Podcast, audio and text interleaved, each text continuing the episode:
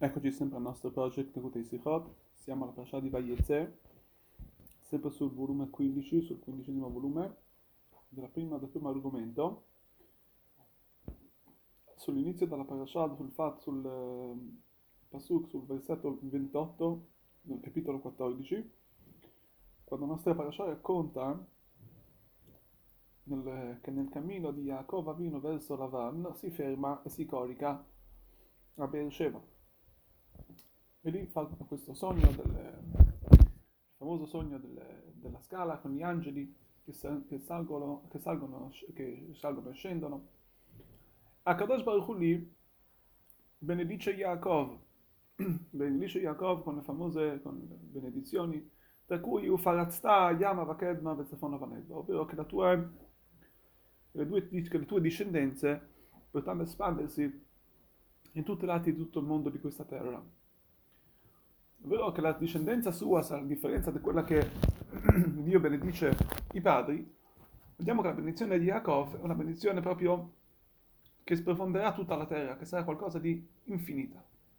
Ufarazda vuol dire infinito. La domanda è perché Yaakov, a differenza dei padri, ha meritato questa benedizione così infinita.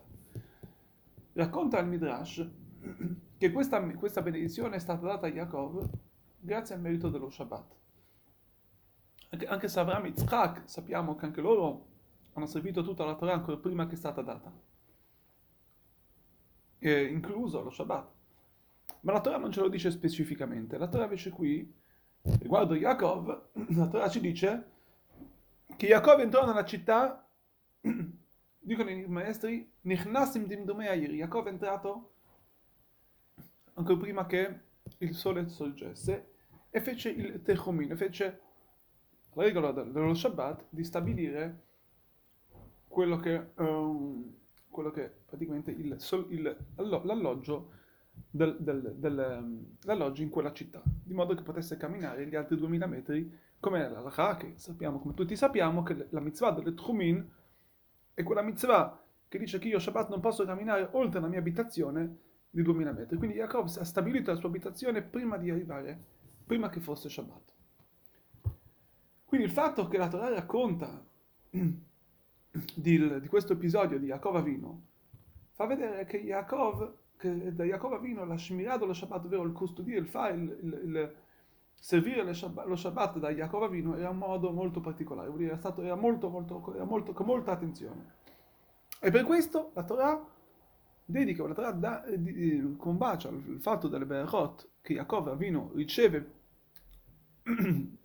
più che, che, gli altri padri, vuol dire il fatto che Jacob riceve questa berachà di infinita ufarazta, e da qui imparano i maestri che colui che mi annega Shabbat, colui che fa, colui che mm, oneg, da oneg Shabbat vuol dire che, che, tiene lo spirito dello Shabbat, che, ehm, che, ha, che, che dà molta importanza questo, allo Shabbat, gli si dà una eh, benedizione sue, a lui e ai suoi antenati infinita. Come c'è scritto, quando tu eh, quando tu di Shabbat riposerai, darai importanza a Dio, eh, godrai dello Shabbat, Dio ti darà una nachala, ti darà una ricompensa, una benedizione di, di eredità come quella che vuol dire come, come ha dato Jacob. Qui bisogna chiedere, qui il Rebbe chiede due domande. La prima cosa, qual è il rapporto, qual è il legame dello Shabbat a questa benedizione? Perché lo Shabbat è degna di queste benedizioni infinite? E la seconda cosa, se Yaakov ha meritato questa, questa benedizione, qual è il rapporto con noi? Qual è il legame con ogni ebreo? Perché ogni ebreo che fa lo Shabbat riceve questa benedizione infinita.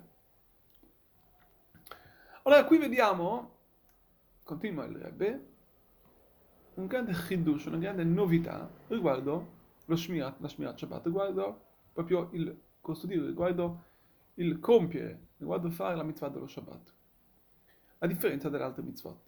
In ogni, in ogni mitzvah c'è una differenza tra una mitzvah all'altra, ovvero dipendendo anche da chi è che fa la mitzvah, se uno tzaddik, se è una persona molto molto pia, molto colta, o una persona più semplice, ovviamente la mitzvah l'effetto, l'azione della mitzvah cambia.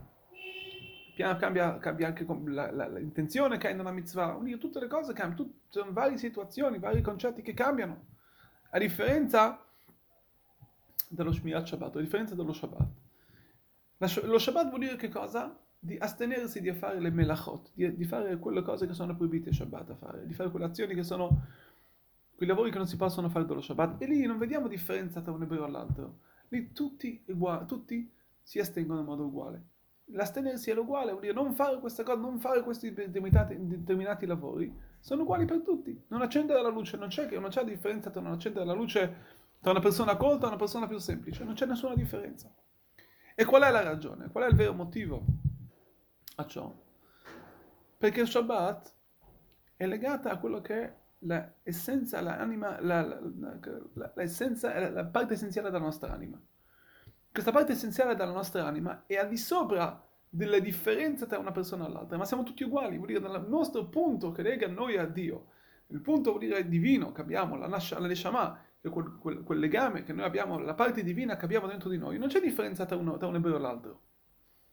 La differenza tra uno, tra, tra uno e l'altro può darsi sul nostro intelletto, sul nostro sul cuore, sì, sui sentimenti, sul modo come pensiamo, il modo come... Ma nella Neshama, nella Neshama, nel modo... Il nostro legame con Hashem siamo tutti uguali. E, di ciò, e perciò lo Shabbat, il riposarsi di Shabbat, l'astenersi di fare le melachot, è tutti nel modo uguale. Non c'è diciamo differenza tra un ebreo e l'altro, quindi non c'è differenza tra Jacob Avino e noi. Il modo che Jacob Avino ha fatto lo Shabbat è uguale anche per noi, quindi anche noi siamo meriti dello Shabbat, così come Jacob Avino, di queste benedizioni come Jacob. Un'altra cosa, perché lo Shabbat, perché chi fa, chi esegue lo Shabbat è merito chi, chi, chi, di, di queste benedizioni infinite, perché il limite la limitatezza esistente, esistente solamente sulle cose esteriori. Ma su, quando parliamo della, di, di qualcosa interiore, di una neshama, con un legame, in, in, un legame infinito, sì? un, un legame infinito che abbiamo con Hashem, quando quindi noi facciamo lo Shabbat, leghiamo noi stessi a questo legame infinito che Dio ci ha dato, quindi anche lì siamo meriti di che cosa? Siamo meriti di qualcosa di infinito che Hashem ci dà che arriva non solamente nei mondi di sopra, ma anche in questo mondo, in questo mondo qui uh, basto. E come sappiamo, finiamo col concetto che quando tutto Am Israel farà almeno uno Shabbat, ho scritto almeno due Shabbatot, ma sicuramente anche quando faremo uno Shabbat tutti assieme, riusciremo uno all'altro a convincere uno all'altro, a spiegare uno all'altro l'importanza dello Shabbat, c'è scritto che vedremo subito la venuta del Mashiach questi giorni presto. Shabbat shalom.